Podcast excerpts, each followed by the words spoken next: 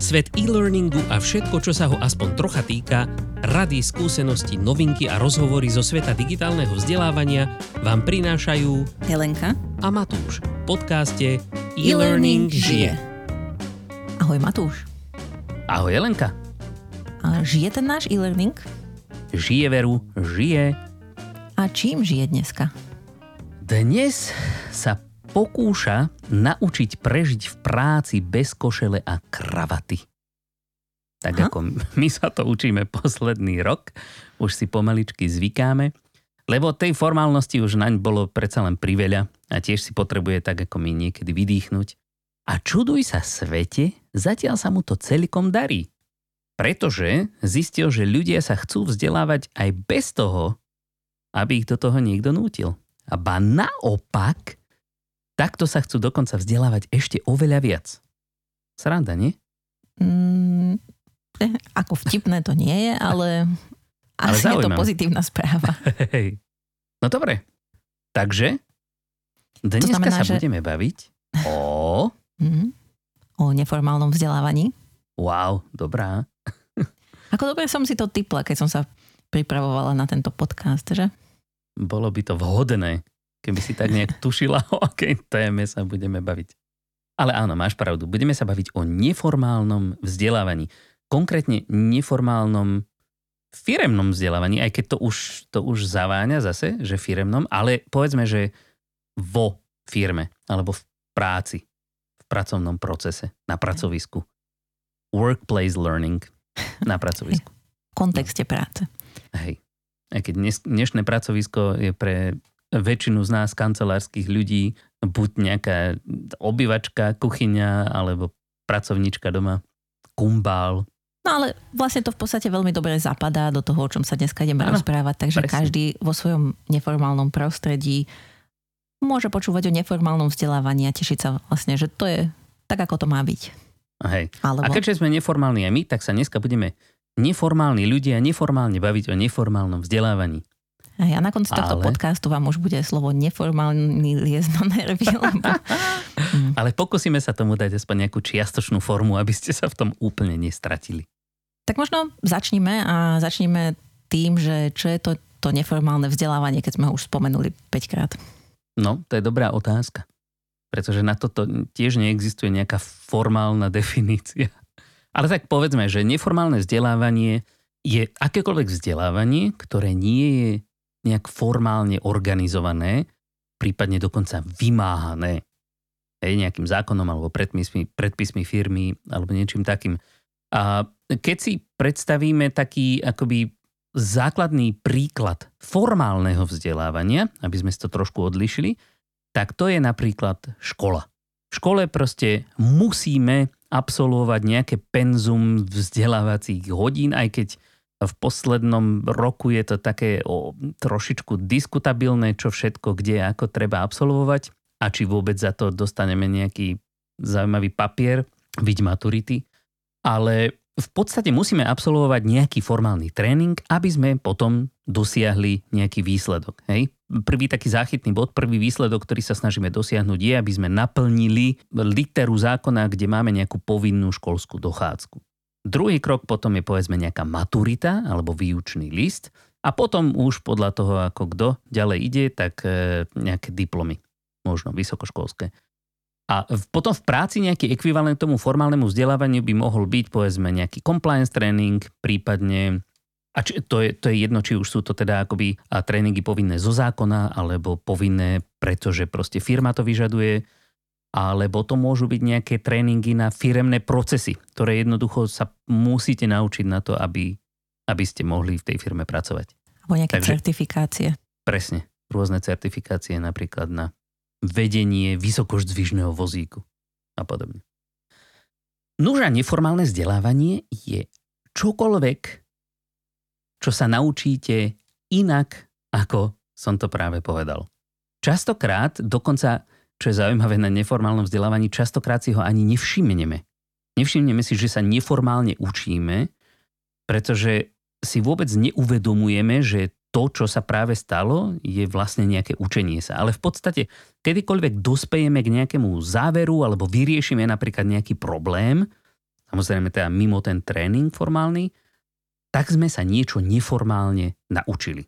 Hej? Takže vidíte, hm. že neformálne, neformálne vzdelávanie je v podstate prirodzená súčasť celého života a stretávame sa s ním už od malých detí, vtedy sa to snažíme v nich nezabiť, pretože častokrát sa hlavne v preškolskom vzdelávaní, ale aj v školskom neskôr e, stáva lo, ešte stále trošičku stáva, že, že deti boli skôr zahriakavané, aby neboli zbytočne zvedavé. Takže ako dôležité je to v nich nezabiť, ale potom, ak si človek udrží tá, túto zvedavosť a takú chuť sa niekde posúvať, zlepšovať, tak potom akoby súčasťou celoživotného vzdelávania dospelých ľudí je vlastne neformálne vzdelávanie. My sa učíme v podstate furt. To je inak celkom zaujímavé, lebo mi to pripomenulo, no. ešte keď sme boli na tej konferencii Learning Technology, teda hovorím, boli a boli sme tam virtuálne. Um, tak, ja som bol tu. tak tam v jednej prednáške spomínali to, že presne ľudia vo firmách takto vnímajú vzdelávanie, že nemáme čas sa učiť, nemáme čas na učenie, lebo ako keby nerátajú do toho svojho času na vzdelávanie to všelijaké neformálne vzdelávanie. Že keď sa ich ako keby Presne. spätne opýtame, že a toto si sa kde naučil. Že ako keby si to človek že vôbec neuvedomuje a vôbec tomu neprikladá žiadnu váhu, aj keď to teda naozaj e, ovplyvňuje veľa aspektov jeho práce a naozaj ho to posúva dopredu. Hej. Dokonca to ovplyvňuje v podstate celú jeho prácu. Však keď si zoberieme taký ten model, o ktorom sme sa nedávno bavili v mýtoch, o vzdelávaní, hej, 70, 20, 10, aj keď tie čísla, tak ako sme si už vysvetlili pre tých z vás, ktorí už ste to počuli, neberte úplne doslovne, áno, tie platia individuálne pre každého, ale z toho vidíte, že v podstate z toho modelu vyplýva, že len 10% je to formálne vzdelávanie. Hej? A to je jedno, či je to 10%, 20%, alebo 30%, alebo koľko percent. Je to vždycky tá malá časť toho celkového, toho všetkého, čo sa kde naučíme, hlavne teda v práci pri, v tomto prípade. Ale, ale drvia väčšina toho, čo sa naučíme, sa naučíme tak, že proste to jednoducho robíme tou praxou. Alebo tým, že sa bavíme s kolegami, alebo tým, že pracujeme na nejakých projektoch, a ktoré nás vystavia výzvam, ktorým sme ešte predtým nečelili. Takže akoby toto všetko je to neformálne, ale neformálne vzdelávanie môže byť to, že si pozrieme, ja neviem, nejaké YouTube video, hej, že doma sa nám rozbila práčka, potrebujem zistiť, ako sa opraví práčka. Neviem, prečo stále používam tento príklad, pretože na toto som v živote YouTube nepoužil, pričom ho používam denne. Otázka je, koľkokrát sa ti pokazila práčka. No, to je dobrá otázka. To už si nespomínam. Už dávno sa mi nepokazila pračka. Tak by si ho neprivolal teraz. No ale v zásade e, napríklad potrebujem v nejakom nástroji na spracovanie zvuku urobiť nejakú, nejakú vec, hej, popasovať sa s nejakými nežiadúcimi efektami, napríklad nejakou ozvenou, tak hneď, samozrejme, hneď googlím na YouTube. To je zaujímavé, že googlím na YouTube zrovna, ale je to tak, ostatne YouTube je druhý najväčší vyhľadávač po Google ale to je jedno, či si nájdeme niečo na YouTube, alebo si to nájdeme na Google a potom nám vypadne z toho článok alebo nejaký obrázkový návod. Je to stále to isté. Alebo tým, že sa bavíme s kolegami, tým, že e, navštevujeme nejaké konferencie, kde sa dozvieme nové veci z oblasti, ktorá nás zaujíma. Tým, že skúšame nejaké nové postupy, tým, že riešime problémy, tým, že povedzme si zhodnotíme projekt potom, ako dobehol. Hej? Nejaké to postmortem, jak sa to u nás na dedine nazýva alebo akékoľvek meetingy za účelom proste riešenia akýchkoľvek tímových problémov a samozrejme už akékoľvek samovzdelávanie sa pri dlhých zimných večeroch, kde napríklad e, častokrát ľudia teraz absolvujú rôzne kurzy na veci, ktoré ich zaujímajú. Napríklad, ja neviem, moja žena sa venuje kaligrafii a trávi nad tým hodiny, aby sa vzdelala v tom, pretože ju to hrozne zaujíma. No a to no je otázka, a, no? že či keď e, teda tvoja žena uh-huh. sa zúčastňuje nejakého kurzu o kaligrafii, tak kurz je ako keby niečo štrukturované, čo niekto nejako navrhol. Uh-huh. A tým pádom je to formálne vzdelávanie alebo neformálne vzdelávanie? To je, to je, toto je podľa mňa, aj keď neviem, ne, či existuje na to nejaká špeci definícia, ale ja by som to nazval ako také hybridné vzdelávanie. Že je to neformálne alebo vnútorne motivované vzdelávanie, ale potom formálne vedený kurz. Takže taký hybrid. Ale už len to, pretože však to si potom povieme, že tá motivácia je tam, je tam to kľúčové slovíčko. Hej? Mm-hmm. Po formálnom vzdelávaní, keď ti niekto hodí proste pre teba, že teraz musíš do dvoch týždňov absolvovať kurz na požiarnú ochranu, hej? tak nejako necítiš sa úplne motivovaná, pokiaľ ti zrovna nehorí pod zadkom. A myslím doslova teraz. Mm-hmm. Hej? Nemyslím, že horí ti ten termín, ale fakt ti horí stolička.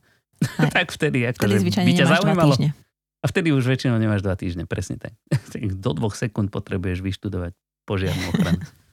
Takže, ale, ale ešte, ešte, aby som dokončil teda ten zoznam, čo všetko do toho, tak samozrejme spätná väzba. Strašne dôležitá vec, spätná väzba firmy, ktoré si osvojili spätnú väzbu. Nedávno sme sa o tom bavili s našim kamarádom Sveťom. Tak toto, toto je výrazná pomoc v, vo neformálnom vzdelávaní. A teraz to myslíš ako? No tým, že sa ľudia neboja si vyžiadať spätnú väzbu, a že e, samozrejme si z nej aj niečo zoberú. Hej? Že to berú jednoducho. Svete opisoval to, že oni majú firemnú kultúru, ktorá je založená na konštruktívnej spätnej väzbe. Hej? Že jednoducho ľudia si navzájom žiadajú spätnú väzbu a, zároveň, a te, ten, čo dáva spätnú väzbu, ju dáva konštruktívne a ten, ktorý si ju vyžiadal, si z nej skutočne aj niečo vezme. Takže, mm. Čiže takže to nie je také, že, že tá spätná väzba je ako keby ohodnotenie toho, čo ten človek urobil, na čom sa môže Hej, niečo naučiť a že vlastne tam je to, to neformálne vzdelávanie. Áno, presne. Je to niečo podobné ako napríklad to zhodnotenie projektu. Hej, že mm-hmm. niečo urobíš, niekto ti to proste ohodnotí, nejak povie, že hm, super, perfektné, možno toto by som urobil trošinku ináč, ale inak perfektné. Vieš? A už máš, už si sa niečo naučila. No a potom samozrejme aj taká vec ako, že sledovanie nejakých skúsenejších kolegov alebo, alebo vedúcich alebo expertov pri práci. Aj to je neformálne vzdelávanie. Mm, to áno. Mm, to je čo? Hej, no asi v zásade všetko, že čo sa môžeš naučiť a nikto ti to neprikazoval. I keď, keď ti niekto ten shadowing prikáže. To je pravda. No. Je to také diskutabilné. Ale pointa je, že keď... Ale, sa, keď vám to nikto neprikazuje, tak určite je to neformálne vzdelávanie a potom sú tam nejaké šedé oblasti, ktoré sú na pomedzi. Hej, najnešťastnejšie je formalizácia neformálneho vzdelávania. Že proste človek niečo chce robiť, tak a ľudia všeobecne sa strašne radi vzdelávajú niečom a potom príde firma, super, tak z toho urobíme nejaký formálny program, šup a je po srande a po Hej. motivácii a po všetkom. Tieto veci, ktoré sú založené ako keby na báze dobrovoľnosti, že ľudia ich podstate radi robia, pretože ich robia dobrovoľne a tým pádom k ním nemajú zlý vzťah, lebo sa sami preto rozhodli tak sú dôležité aj v iných oblastiach, ako napríklad v gamifikácii. O tej sa teraz nebudeme rozprávať, ale v nejakej ďalšej časti a tam je absolútne najdôležitejšia vec, aby to zostalo vždycky dobrovoľné, lebo keď do toho Aha. niekoho budeme nutiť, tak to nebude mať ten efekt, bude to mať opačný efekt. Hej, ale tým samozrejme akoby nechceme povedať to, aspoň ja to nechcem povedať, že by formálne vzdelávanie malo byť nejaké odsunuté na, na vedľajšiu kolej. Naopak, to, to formálne vzdelávanie je vždycky tak nejakým akoby základom pre to neformálne vzdelávanie, alebo malo by byť, nie vždycky je, ale malo by byť. Ja si predstavujem ideálne formálne vzdelávanie ako základ pre kvalitné neformálne vzdelávanie. Neskôr, pretože to formálne vzdelávanie nás naučí niečo, čo sme dovtedy nevedeli. Ani sme nevedeli, že by sme to vedieť mali a že sa nám to nejakým spôsobom hodí, ale nás to potom tak zaujíme v ideálnom prípade, že si o tom chceme zisťovať viac, chceme to používať a chceme sa v tom zlepšovať. Takže takto by v ideálnom svete mohlo fungovať formálne vzdelávanie, pretože len formálnym vzdelávaním asi neobsiahneme úplne všetko. To sa nedá už len preto, že každý jeden človek je individuum, ktoré má nejaké iné schopnosti, iné danosti, iné preferované spôsoby učenia sa, prípadne iné skúsenosti už predošlé a preto každý sa potrebuje naučiť niečo trošku iné. A možno a zasa, nejak trošku iné. No. A zase z druhej strany, keby sme uh, zobrali to, že iba neformálne vzdelávanie, tak tam by nám zase možno trvalo trocha dlhšie sa naučiť to, to čo nám to formálne vzdelávanie ako keby skráti. Že niekto na to už prišiel, nejaké princípy z toho vyťahol, podelil hej. sa o svoje skúsenosti a my tým pádom nemusíme na to prichádzať sami. A... Však podľa mňa takto aj formálne vzdelávanie vzniklo, že niekto jednoducho chcel naučiť niekoho iného niečo, čo on už vedel. Tak akože toto je presne to. Ja ti pomôžem, nemusíš to študovať, nemusíš na to prichádzať 10 rokov, tak ako ja. Tuto pozri, za týždeň ťa to naučím a môžeš už na tom stavať. Takže... Takže ako obyčajne nie jedna vec je dokonalým riešením Treba opäť veci. Aj formálne vzdelávanie, aj to neformálne, v takom tom správnom pomere. Dokonca aj tá e, základoškolská matematika je veľmi dôležitá, aj keď mnohých ľudí nebaví. Mňa paradoxne na základke ešte strašne matematika bavila. Až potom neskôr na gymnáziu ma prestala. Ale, ale doteraz sa mi matematika v živote brutálne vždycky hodí. Akože zlomky, percentá, toto využívate na, na dennej bázi, to, to je proste, nech nikto nepovie, že nie alebo aj nejaké základné ekonomické alebo právnické povedomie, proste, aby sme vedeli, ako fungujú dane alebo vláda. Všetky tieto informácie, ktoré sme sa naučili v tej škole, tak sa nám proste hodia. Takže... Ako no? Žiadny dospelý človek s tebou nebude nesúhlasiť, len tie deti tomu neveria. No, to je... Ale to, tak, to ešte stále, to vec. Na to ešte stále prichádzam na vlastných deťoch, ako im, ako im atraktívniť to formálne vzdelávanie. No dobre, ale, ale posuňme sa teda naspäť no, troška dobre. k neformálnemu vzdelávaniu a teda možno k tomu, že čo nám môže priniesť. Hej, vieš čo, ja by som ešte, ešte použil také zaujímavé spojenie, som niekde videl ohľadne tohto, že formálne a neformálne vzdelávanie je ako cement a voda. Hej?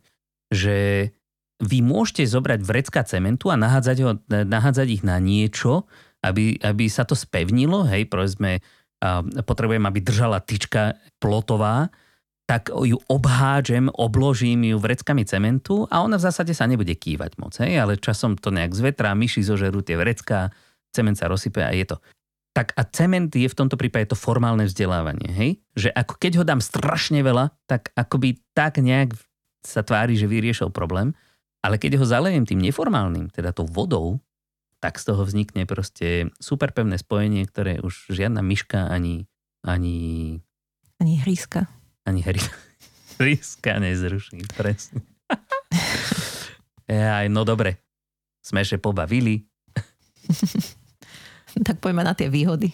Ešte možno predtým, než, než sa dostaneme k tým výhodám, pretože tie výhody na to akoby nadvezujú, ne, tak by sme mali si povedať, ako vlastne funguje vzdelávanie u dospelých ľudí.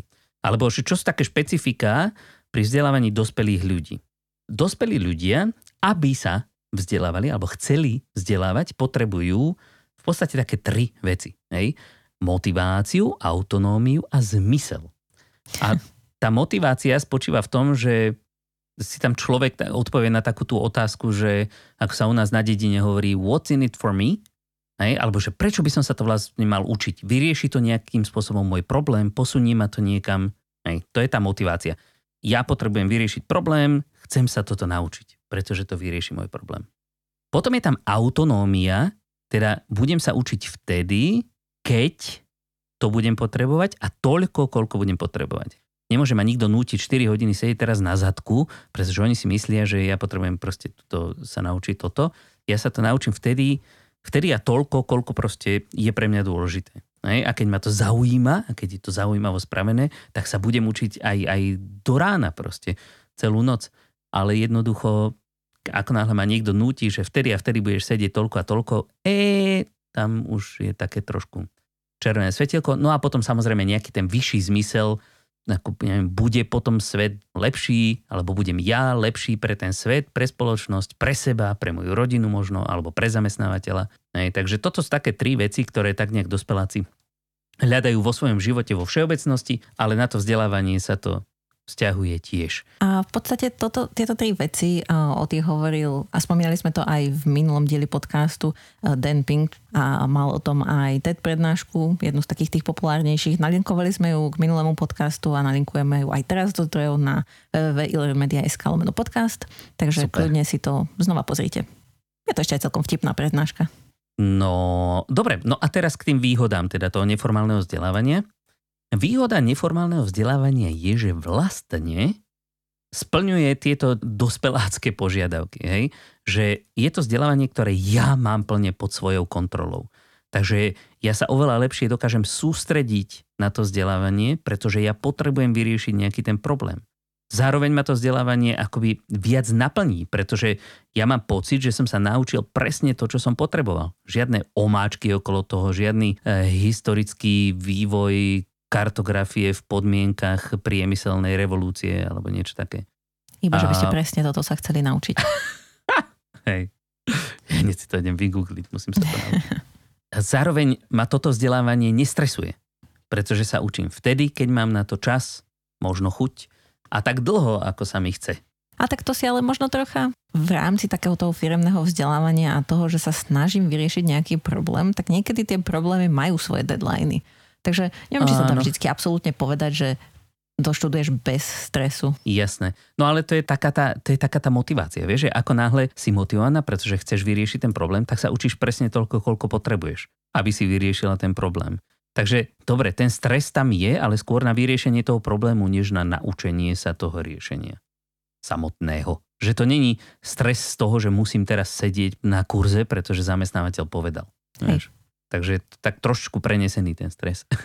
No a, a z tohto všetkého vyplýva, že toto vzdelávanie je z pravidla úspešnejšie ako to formálne, respektíve tie výsledky z neho, že je oveľa väčšia pravdepodobnosť, že si zapamätám niečo, čo ja som sa naučil preto, že som sa to naučiť chcel je to vedené mojou vnútornou motiváciou. No. Ale možno to súvisí aj s tým, že sa učíš, kým dokážeš vnímať. A keď už nedokážeš vnímať, tak skrátka vec, skončíš. Hej. A tým pádom šanca, že to, čo si sa naučil, si zapamätáš, je veľká. Hej. No veď to, že ja poznám taký, e, videl som niekde ten výskum, ale musel by som ho teraz nájsť, kde sa hovorilo, že v podstate človek sa dokáže v priemere sústrediť, akoby, že sústredenie sústrediť, nie viac ako 20 minút pretože za tých 20 minút vyčerpá v zásade e, všetku tú dostupnú glukózu pre mozog a potom potrebuje nejaký oddych, aby, aby zase doplnil tie zásoby.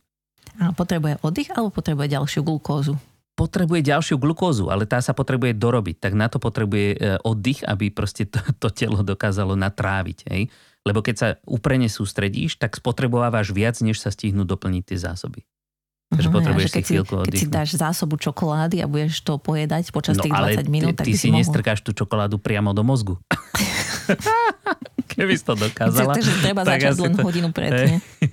Hej, ty musíš proste, tá čokoláda ti musí prejsť pekne do brúška, tam sa musí rozložiť na trošku menšie cukríky, hej.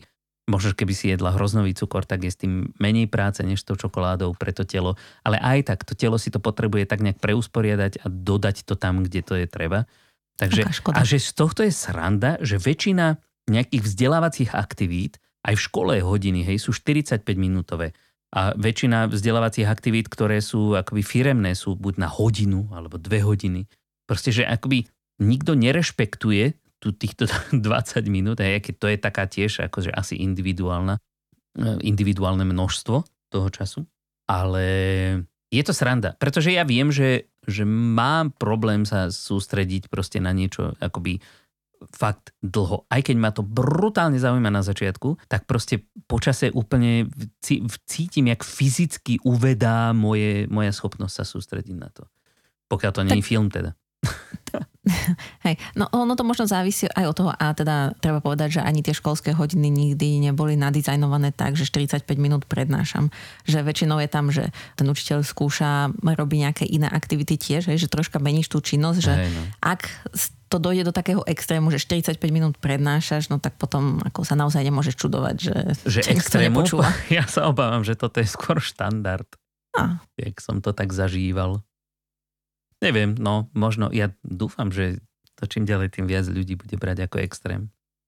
Ale obávam sa, že tam sme ešte nedospeli. No dobre, a máme ešte teda nejaké výhody toho neformálneho vzdelávania? V zásade toto akoby, čo nestačilo ti? som to povedal celkom dosť. Neviem, nerátala som ich. Že je to v zásade lepšie. Akože ja som ich spomenul asi štyri, ale zase sú to také široké oblasti, teda aj, že lepšie sa na to sústredím, viac sa naučím, lepšie sa potom cítim, nie som vystresovaný, som naplnený a viac si toho zapamätám. Hm? OK. Ako? To je v zásade to, čo chceš od učenia. Uspokojím sa s tým. Hej, dobre, ďakujem. No dobre, a to je ako, ako ja človek. Uh-huh som s tým spokojná, s tým neformálnym vzdelávaním. No ale keďže sme povedali, že sa o tom budeme baviť v kontexte takého firemného vzdelávania, tak bude mm-hmm. s mhm. tým spokojná aj firma. A, a čo by vlastne mala tá firma robiť? Lebo neformálne vzdelávanie je také, že čo ti nikto nenakáže, tak ako k tomu má vôbec firma pristupovať? No, mala by to nenakazovať. Hej, to je zaujímavé. Jediné, čo potrebujete urobiť, aby ste boli lepší vo vzdelávaní, je prestante ľudí nútiť.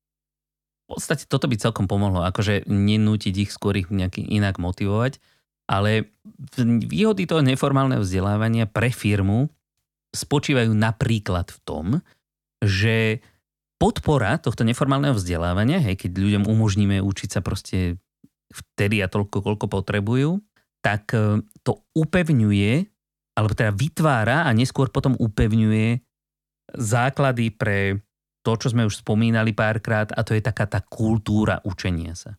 Hej? Že proste v tej firme sa rozvinie taký ten chtíč učiť sa nové veci bez toho, aby som čakal, že mi to manažér nariadi.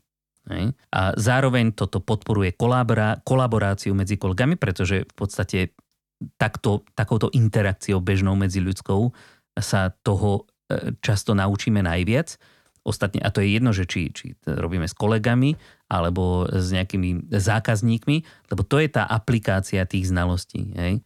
Že robím to, čo som sa naučil a práve na tých jemnulinkých nuánsoch toho skutočného života, alebo to, že niekto to vidí povedzme trošku inak, tak na tom sa, sa akoby rozvíja alebo prehlbuje skôr tá moja e, vedomosť, tie, tie, tie moje, to, čo som sa naučil.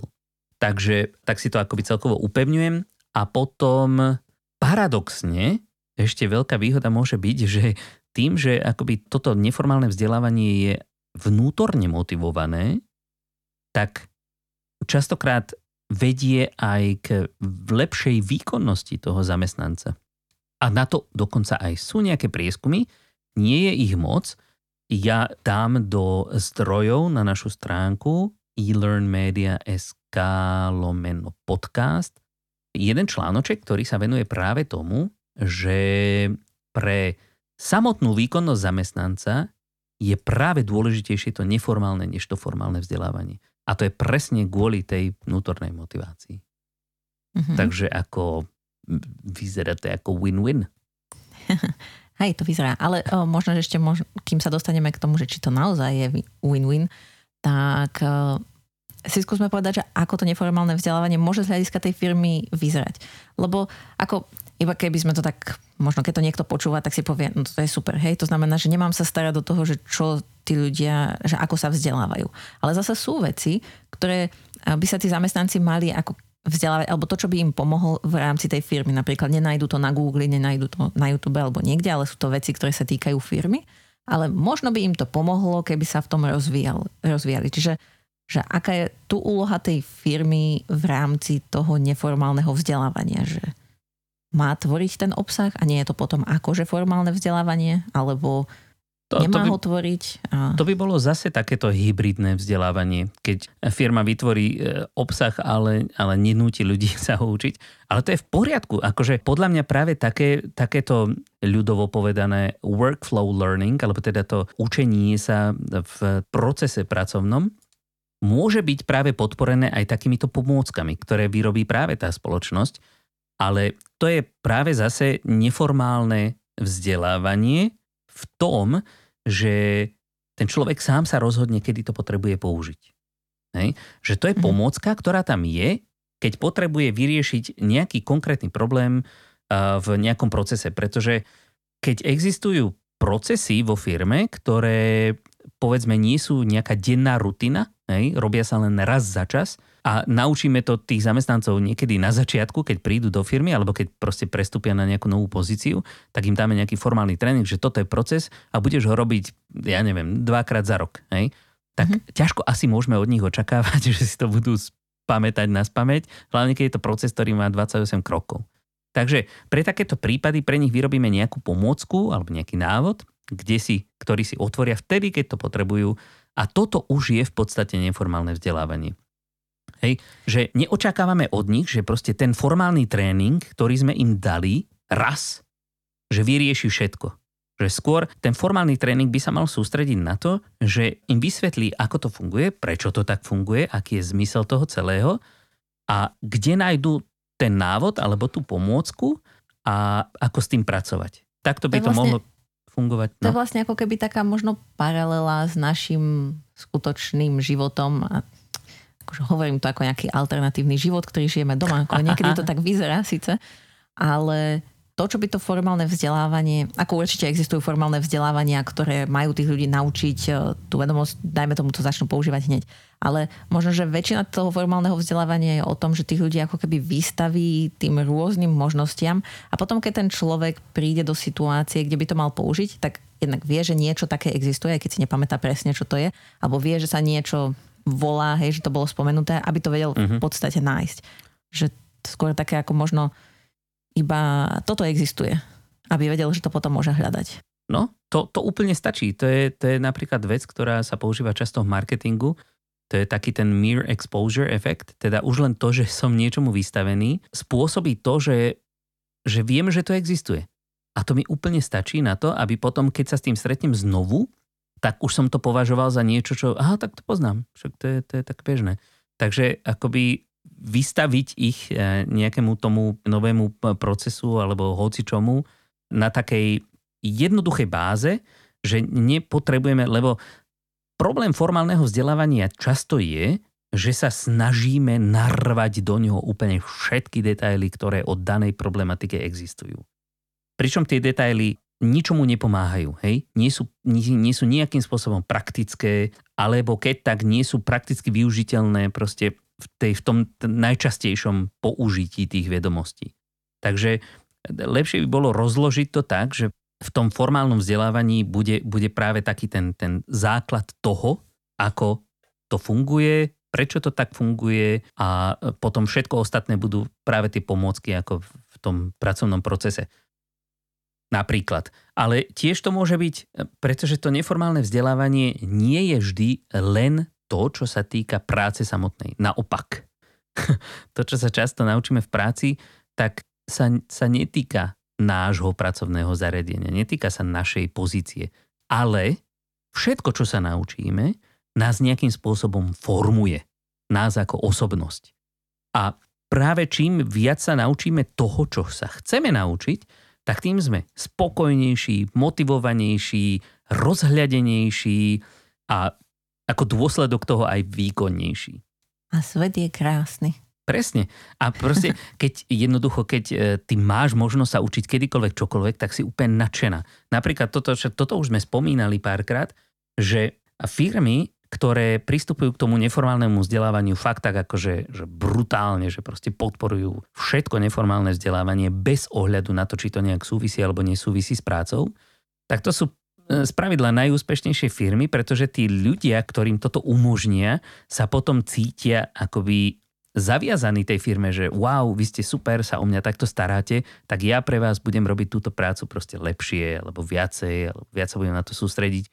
Nie, že by som to vtedy robil zle, ale proste, ehm, chápeš, jednoducho Chápem. nie vždycky má človek pocit, že tá práca, ktorú robí, ho proste maximálne naplňuje. Niekedy je to rutinka ale keď, keď mu proste dáš niečo takéto, tak on sa ti chce odvďačiť tým, že aj tú rutinku bude robiť lepšie. Hej, ale to je možno taká ako keby zasa výhoda, že, čo sme už aj spomínali, že teda ľudia sú spokojnejší a tak. Ale teda keď sa vrátime k tomu, že čo tá firma môže robiť, tak v podstate ako keby Aha. tá firma môže podporiť to neformálne vzdelávanie tým, že napríklad vyrobí také tie pracovné pomôcky a nastaví to vzdelávanie tak, aby zodpovedalo tomu, že tým ľuďom umožní vzdelávať sa neformálne. Ale mm-hmm. možno ďalšia, ako keby ďalší ten aspekt toho, že ako tá firma môže podporiť neformálne vzdelávanie, je môže umožniť ľuďom, aby oni sami vytvárali tie pracovné pomôcky. Čiže v podstate ako keby taký nejaký že user-generated content, alebo teda obsah tvorený používateľmi, že keď napríklad ja som niečo spravila, vyriešila som nejaký problém, teraz to napíšem na intranet alebo kdekoľvek, a ostatní ľudia sa z toho môžu potom poučiť, naučiť, keď hľadajú niečo podobné. To znamená ako na internete, keď hľadáme nejaký tutoriál, niekto ho musel napísať. A tuto nemusí byť vždy tá autorita, ktorá píše tú informáciu, len tá samotná firma, ale môžu to byť aj tí zamestnanci, ktorých každý má nejaké svoje skúsenosti. Presne tak. A toto, toto sa zase vraciame k tým základom toho vzdelávania ako takého, toho formálneho, že niekto niečo sa naučil a chce ostatným pomôcť, aby nemuseli na to tiež dlho prichádzať. Hej. Akorát z toho vynecháme taký ten prvok presne tej autority, aký si spomínala. Hej, že každý jeden človek, ktorý niečo vie, tak to jeho vedenie je rovnako cenené ako, ako vedenie tej istej veci nejakého profesora s 28 titulmi. Prípadne nejakého človeka, ktorý má nejaký e, špecifický titul v rámci spoločnosti. Takže ten user-generated content je veľmi dôležitá súčasť tohto neformálneho vzdelávania, pretože toto, toto je to, čo sa prakticky bežne deje. Hej? Vždy, keď ti nejaký kolega poradí niečo, len tak medzi rečou, by the way, tak to je presne to isté. Akurát týmto tomu dáš nejakú formu a tým, že povedzme, ja neviem, o tom natočíš videjko, alebo proste napíšeš nejaký e-mail, alebo proste odfotíš pár obrázkov, tak už výhoda toho je, že sa to dá potom škálovať. Hej? Pokiaľ to máš ako šíriť, a to už sa dá šíriť akýmkoľvek spôsobom, či už je to nejakou e-mailovou kampaňou, alebo je to nejaké, nejaký intranet, alebo je to nejaké LXP, hej? Uh-huh. alebo je to nejaká tá interná sociálna sieť. To je už potom druhá vec, ale áno, ten user-generated content je veľmi dôležitá vec, čo môže teda firma umožniť tým ľuďom. A práve umožní to tak, že im poskytne nejakú tú platformu a možno im vysvetlí, ako ju môžu použiť. Hej, a ja som uh, v zásade už pred uh, pár rokmi, keď som sa pripravovala na tento podcast, tak som si hovorila, že... Ty už si sa pred pár rokmi pripravovala na tento podcast. V podstate áno. Super. To je to celoživotné vzdelávanie, neformálne. Ale uh, som si spomenula, že som vlastne písala článok, úplne prvý článok, ktorý som písala na blog, bol o neformálnom vzdelávaní. Aha. A tiež ho nalinkujem do zdrojov. A bol to Ešte už stále relevantný?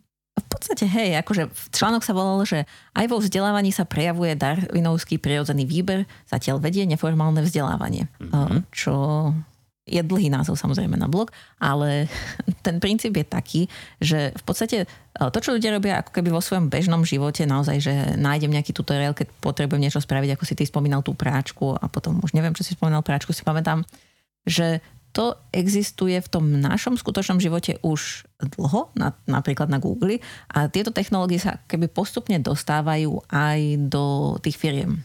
No, nedostávajú sa tam úplne hneď v tej prvej chvíli, ale že aj ľudia sú na to zvyknutí takýmto spôsobom aj hľadať informácie, aj sa deliť o informácie. Že už je teraz veľa ľudí zvyknutých na to, že, že, že tvorí nejaký obsah, či už to akýkoľvek youtuberi, alebo to ľudia, ktorí len no, napíšu nejaký článok, alebo sa vyjadria na nejakom fóre, alebo čokoľvek. Že kedysi aj ten internet pôsobil možno ako taká autorita, že stránku mohla mať len firma alebo niekto, kto si kúpil doménu, ale potom vznikli platformy, ktoré umožnili ľuďom prispievať tam a, uve- a zjednodušili im to, aby sa oni mohli podeliť o svoje skúsenosti, názory a hocičo. A tým, že tie technológie teraz dospeli do takého štádia, že je to bežná súčasť nášho života, tak aj v tých firmách to má oveľa väčší význam, že ľuďom umožníme pracovať takýmto spôsobom, aby sa teda tiež mohli deliť o svoje skúsenosti. A teda naozaj e, máme na to aj taký ten predpoklad, že tí ľudia budú takýmto spôsobom pracovať. Lebo to robia každý deň. To je to, že my sa neformálne učíme prakticky non-stop. A e, či je to v práci alebo mimo prácu, ale samozrejme mimo prácu sa tak učíme v podstate výhradne, pretože nás nikto nenúti, pokiaľ nechodíme ešte do školy nejakej. Takže to, akože ten, ten prienik toho neformálneho vzdelávania do toho pracovného prostredia je len prirodzený. Ako e, firma v podstate jediné, čo musí urobiť je akoby nebrániť tým ľuďom v zásade. A potom môže ich samozrejme podporiť. My sme mali napríklad perfektnú, perfektnú podporu v minulej firme, kde som pracoval, tak tam sme mali akoby defaultne k dispozícii, lebo sme boli také malé kreatívne štúdio, defaultne k dispozícii licenciu na, vtedy to bola Linda, teraz je to LinkedIn Learning. Hej, takže si sa kedykoľvek mohla čokoľvek naučiť práve na Linde. A to bolo úplne super, a tam sa môžeš vzdelávať vo veciach, ktoré... To je taká tá klasická špirála zvedavostná, že ako zaujíma ťa nejaká jedna vec, niečo si o nej zistíš, z toho vyplynú ďalšie tri otázky, o tých si začneš zisťovať a už sa do toho zamotáš tak, že proste o 5 ráno zistíš, že si zabudla sa ísť vyspať. A Takže... potom kedy si pracoval? no nie, ale tak samozrejme, že že um, potom, keď sa konečne vyspíš, tak ti to veľmi pomôže. Ale jednoducho ide o to, že človek sa prirodzene chce vzdelávať. Fúr sú nejaké veci, ktoré ho zaujímajú. A málo kto sa chce, a určite existujú takí, ktorí sa chcú len vzdelávať a nikdy nič neurobiť, pretože to, väčšinou to vzdelávanie je na to, aby si sa naučila niečo, čo môžeš potom prakticky aplikovať vo svojom živote. Takže... Hey, ale je to teda možno jedna z takých tých obav, hej, že keď ľuďom umožním, aby sa vzdelávali aj v iných oblastiach, ktoré Aha. nepodporujú ich prácu na prvý pohľad, hej, lebo väčšinou každá vec, ktorú sa človek naučí nejakým spôsobom ovplyvní tú prácu. Hej. Že, že tak potom budú stráviť kopu času tým vzdelávaním a nebudú robiť to, čo majú. Aj keď teda vravím, že to môže byť obava, ja si osobne nemyslím, že to je pravda, alebo že by to bola pravda v konečnom dôsledku, pretože predsa len tí ľudia musia Aha. prinášať tej firme aj nejaké výsledky. Že ak to, to, už, nebudú, to je no, možno tak... na firme to nejak zariadiť, ale uh, hej, to je ako keby si deťom povedal, že učte sa kedykoľvek, čo chcete a oni to budú teraz zneužívať, tie otvory malé a budú sa non-stop len učiť. A vôbec no nebudú hej, sa chcieť flákať prácu. a chodiť von a nič. Hej. No hej, no ale mm, neviem, ako, dobre, ja som napríklad strašne zvedavý človek a učím sa strašne ako veľa, relatívne akoby pomere celkového môjho denného času, ktoré, ktorý strávim pred počítačom, tak sa učím asi toľko isto, koľko pracujem. Ale vlastne ako väčšinu sa naučím popri Kedy práci. Pretože, pretože sa vždycky, keď niečo robím, tak je to trošičku iné ako podobná vec, ktorú som robil predtým, takže sa zase na tom niečo nové naučím. A keď si náhodou nie som niečím istý, čo robím, tak si o tom niečo vyhľadám niekde, alebo sa spýtam teba, alebo nejakých iných kolegov a, a už takto sa učím proste. Takže ja to akoby neoddelujem. Nemyslím si, že sa to dá úplne oddeliť. Pretože pokiaľ fakt niekto nerobí úplne že super mega rutinnú prácu, akože máš jedno razítko v ruke celý deň a len non-stop proste razítkuješ papiere tým istým razítkom, tak vždycky sa pri tej práci niečo naučíš. A aj pri tom razítkovaní môžeš si pustiť do uší podcast a niečo sa naučiť. No, presne, napríklad. Alebo sa naučíš, že tá farba v tom razítku ti vystačí na, na 2836 obálok, takže potom už uh, keď budeš počítať a vidíš, že už sa blíži to číslo, tak už si pripravená a už máš vedľa nachystanú farbičku, aby si to doplnila. Nemusíš potom zmetkovať a rýchlo hľadať, kde to je. Mi to pripomenulo také jedno video, ktoré som raz videla, kde bola nejaká pani, ktorá ultra rýchlo razítkovala. A to keď si si pozrel to video, ty si ani nevidel, že ona to, to bola jedna šmuhatá ruka. Ja Aha. už neviem, koľko to bolo tých papierov, ktoré orazítkovala za tých pár sekúnd, ale mm, bola to extrémna rýchlosť. No prosím sa môžeš naučiť takú, takúto schopnosť. Aj to je niečo, čo si zaslúži pozornosť. Hej. Ako človek sa učí, či chce, či nechce. To nie je tak, že a teraz už sa učím a teraz nie je to len také proste sranda. Hej. Ale možno, že to aj uh, súvisí s tým, čo sme spomínali aj predtým, že ľudia ako keby nevnímajú to, že sa učia. Uh-huh. Ty si to možno uvedomuješ, lebo pracuješ v tejto oblasti vzdelávania a možno si to tak aj vieš povedať, že aha, toto som sa naučil vedome, že som si hľadal nejakú novú informáciu a vieš, že si sa popri tom, ako si niečo robil, si hľadal novú informáciu a tak to zaradíš ako učenie, nezaradíš to úplne ako prácu, aj keď tiež je to taký hybrid, by sa dalo povedať. Ale to, že tí ľudia vo firmách to často ako keby tak nevz, nevnímajú. Uh-huh. A možno, že keby to tak vnímali, tak by boli aj spokojnejší s tým, že sa učia, lebo naozaj to učenie je často vnímané, aha, že musím sa tak, učiť. Vieš, ale... Tam je podľa mňa ten problém hlavne v tom, že keď ti zamestnávateľ umožní učiť sa len a len to, čo súvisí prísne len s tvojou prácou, tak vtedy to ťažko vnímaš ako, ako nejaký benefit. Hej? Pretože to by si sa naučila tak ako tak. Hej? Alebo musela sa naučiť, tak ako tak.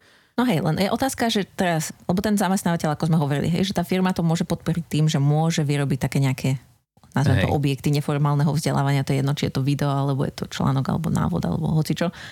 A tam rozumiem tomu, že tá firma je ochotná investovať čas do toho, aby takéto niečo zaobstarala, alebo si aj nakúpila od nejakého iného dodávateľa, lebo sa to priamo týka tej práce. A teraz je otázka, že či je také úplne zlé, keď tá firma zároveň, ako si ty hovoril, že ste mali prístup na Lindu, kde sú v podstate, alebo teda LinkedIn Learning teraz, kde sú v podstate všemožné témy, že mm-hmm. nie je to nejako ohraničené, že chcem len tieto témy, že či tá firma to ako keby by mala robiť, alebo stačí, že možno tým ľuďom povie, že keď sa chcete v niečom vzdelávať, neviem, na YouTube alebo hoci kde inde, že ja do toho energiu dávať nebudem, ani peniaze, ale ako nebudem vám brániť.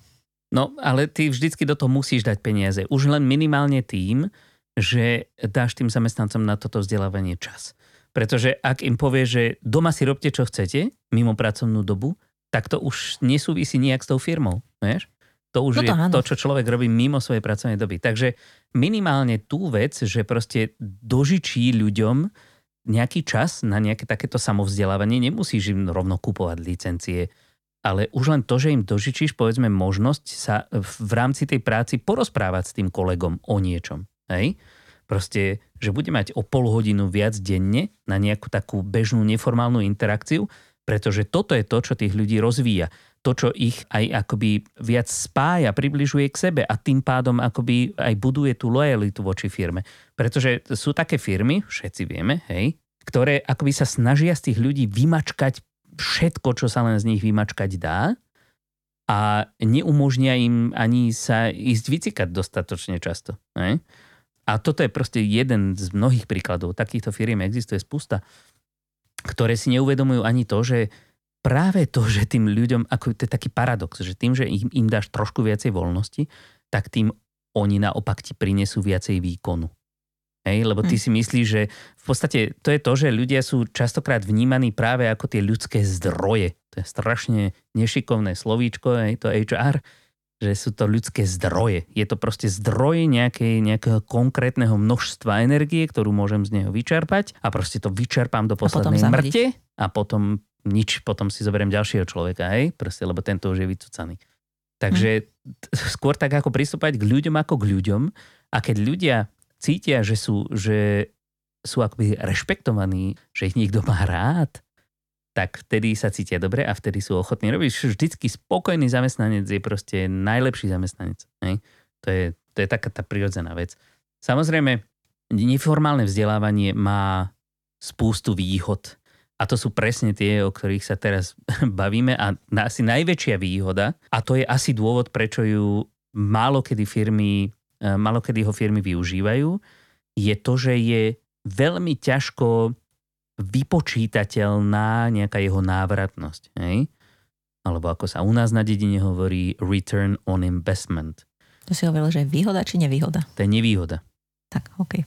Pretože, ale to je, to je ako napríklad s výchovou detí. Hej?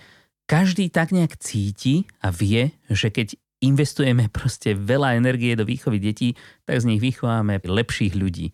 Hej? A kde je tá správna miera? Hej? Kto povie, že teraz tú pol hodinu viac, čo som venoval tej svojej cére, tak vďaka tomu ona bude o toľko to percent lepšia v tom či onom. To sa nedá. Hej? Ale vieme, že keď budeme kašľať na tie deti, tak z nich asi nič moc dobre nevyrastie. A vieme, že keď sa im budeme veľmi venovať, tak čím viac, tak tým lepšie. Ako, dobre, sú tam určite nejaké výnimky, pretože nedokážeme úplne obsiahnuť všetko to, s čím tie deti interagujú v živote, ale v zásade to je taký predpoklad toho, že tieto premenné, ktoré máme vo svojej moci, tak s nimi dokážeme pracovať.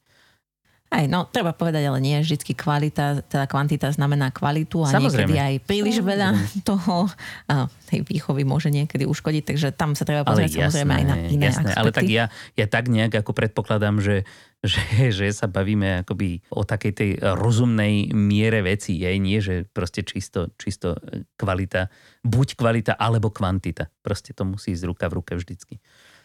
Hej. Takže, a potom no. možno je otázka, že ako s týmto, to čo v podstate hovoríš teraz, hej, že nedá sa to až tak jednoznačne vyhodnotiť. Uh-huh. A keď sme sa rozprávali v minulom podcaste s Ferkom, tak on hovoril o LXP platformách. A uh-huh. tie LXP platformy sú na to, aby podporovali aj to neformálne vzdelávanie, ale zároveň ako keby v nich vieš niečo odmerať. Že vieš napríklad si pozrieť, že ktorí ľudia si čo pozerali, alebo vieš mm-hmm. povedať, že tento konkrétny neformálny obsah, to video, hej, je ako populárne, mm. by sa dalo povedať, že ako keby tam je taká nejaká snaha z toho vybrať nejaké dáta a otázka je, že kam to celé smeruje. To je dobrá otázka, tak a na ňu odpoveď nemám úplne.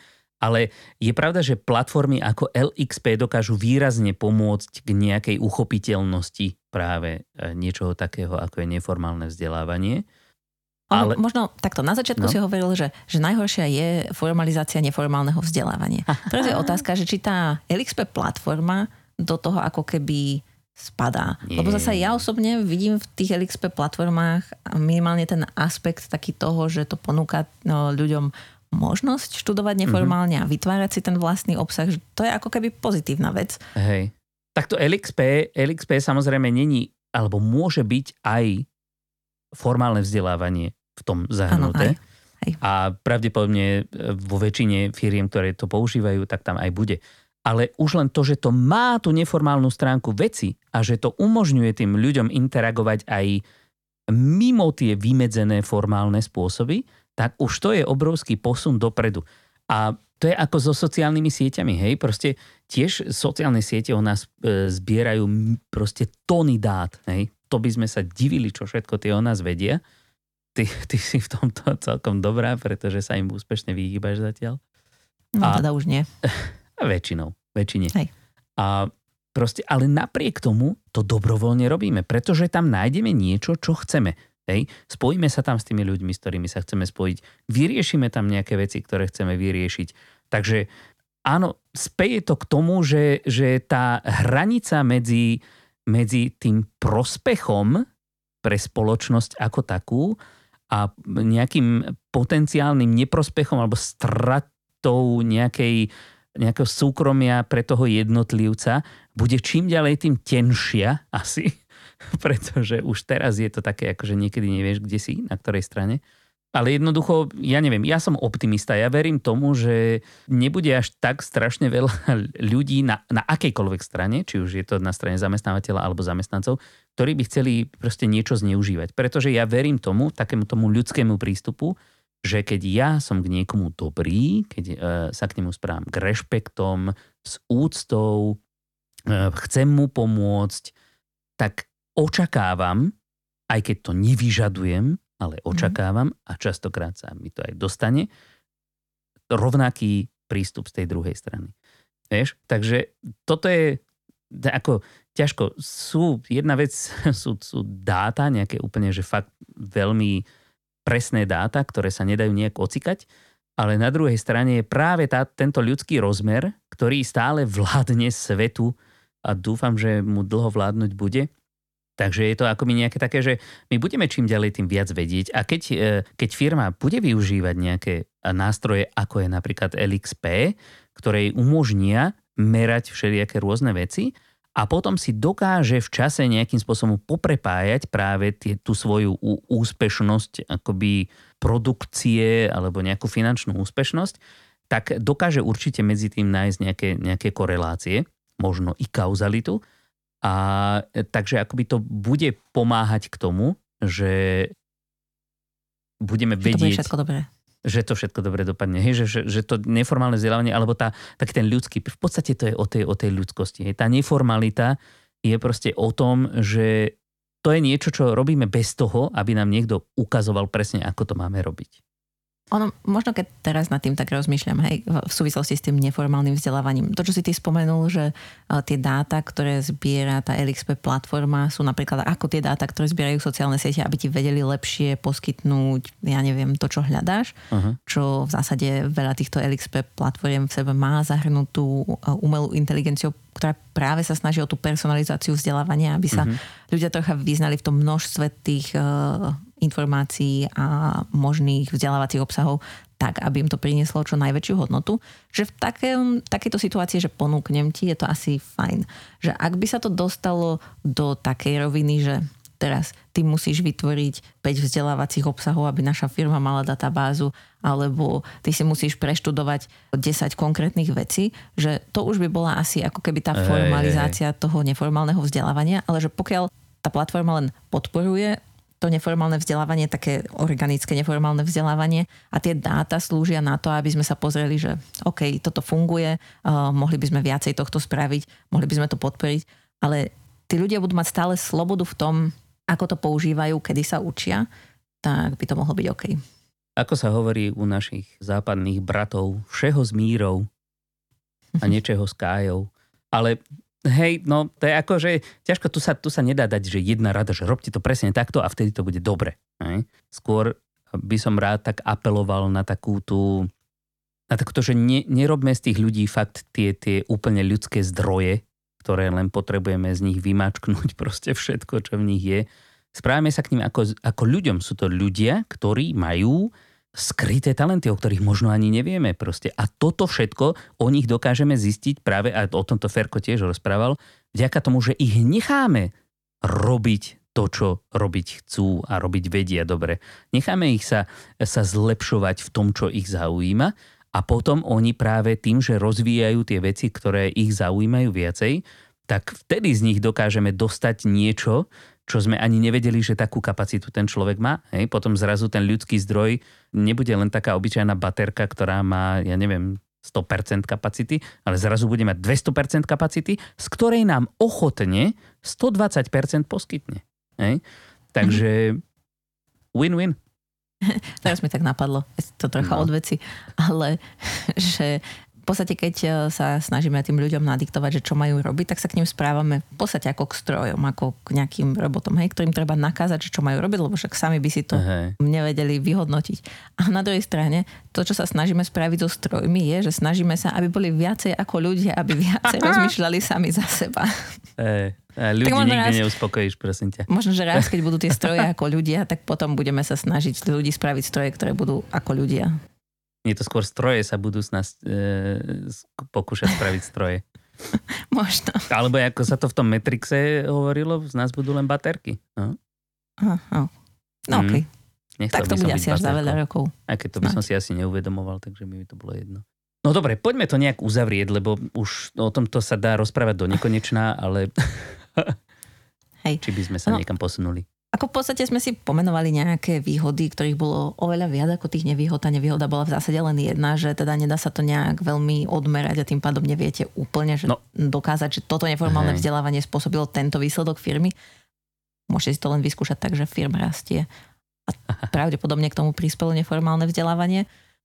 Takže ako ja to vidím tak, že každý by to mal do svojho vzdelávacieho procesu zapojiť. Presne tak, ako ja ešte tam jednu e, nevýhodu, ktorú som zabudol spomenúť, je taká, že nemáš, nemáš ako preukázať, že čo si sa vlastne naučila. Hej, keby si chcela si to dať do životopisu, že čo všetko si sa naučila neformálne, tak ako by nemáš na to ten certifikát. Ale to už je taká vec, ktorá akoby od toho firmy ústupujú často od nejakého, to sme sa bavili minule o tej, o tej rozpojenosti toho, že čo ponúka súčasné formálne vzdelávanie, tie školy, a čo vlastne firmy od tých ľudí vyžadujú, že akoby to úplne nesedí, takže aj od toho firmy trošku ústupujú, akože nepotrebuješ mať na všetko proste diploma certifikát, skôr preukázať v praxi, že to skutočne dokážeš. Takže to je taká akože trošku menšia nevýhoda, ale je to nevýhoda. Ale presne ako Elenka povedala, tak tie výhody toho, prečo by mala firma podporovať neformálne vzdelávanie, podľa nás jasne prevyžujú tie, tie potenciálne nevýhody. Takže minimálne vás všetkých vyzývame, nebojte sa to vyskúšať. Nebojte sa trošičku viac priestoru pre samovzdelávanie, dať vašim zamestnancom. Nenúďte ich rozvíjať sa len v tej jednej oblasti, v ktorej vy chcete, aby presne podávali výkon, pretože človek je komplexná bytosť. Človek nefunguje len v nejakej jednej tenučkej skrinke. Hej. On sa potrebuje hýbať e, vo všetkých smeroch. A práve čím viac umožníte tým svojim ľuďom pracovať na svojom vlastnom rozvoji, tak tým si môžete byť istí, že vám budú vďačnejší a ochotnejšie robiť to, čo po nich chcete. Takže takto by som to asi uzavrel. Čo, súhlasíš? Hej, nemám k tomu čo dodať. Výborne. Takže, nebojte sa neformálnosti, Tepláky sú častokrát lepšie ako škrobená košeľa. A než to teda celé ešte dneska uzavrieme, tak vám chceme povedať len toľko, že už čoskoro sa s nami budete môcť spojiť aj na sociálnej sieti LinkedIn, kde pripravujeme stránku nášho podcastu. A hneď ako bude k dispozícii, tak vám samozrejme o tom nezabudneme dať vedieť a budeme veľmi radi, keď sa k nám pripojíte a budete s nami zdieľať svoje zážitky, skúsenosti, prípadne tipy, triky, rady alebo spätnú väzbu na nás, čo by sa vám páčilo viac. A takto sa spolu neformálne niečo naučíme. Presne, amen. Takže už teraz sa tešíme na stretnutie s vami pri ďalšej epizódke nášho podcastu e-learning žije Do tej doby sa majte krásne. Pekný deň. Pa, pa.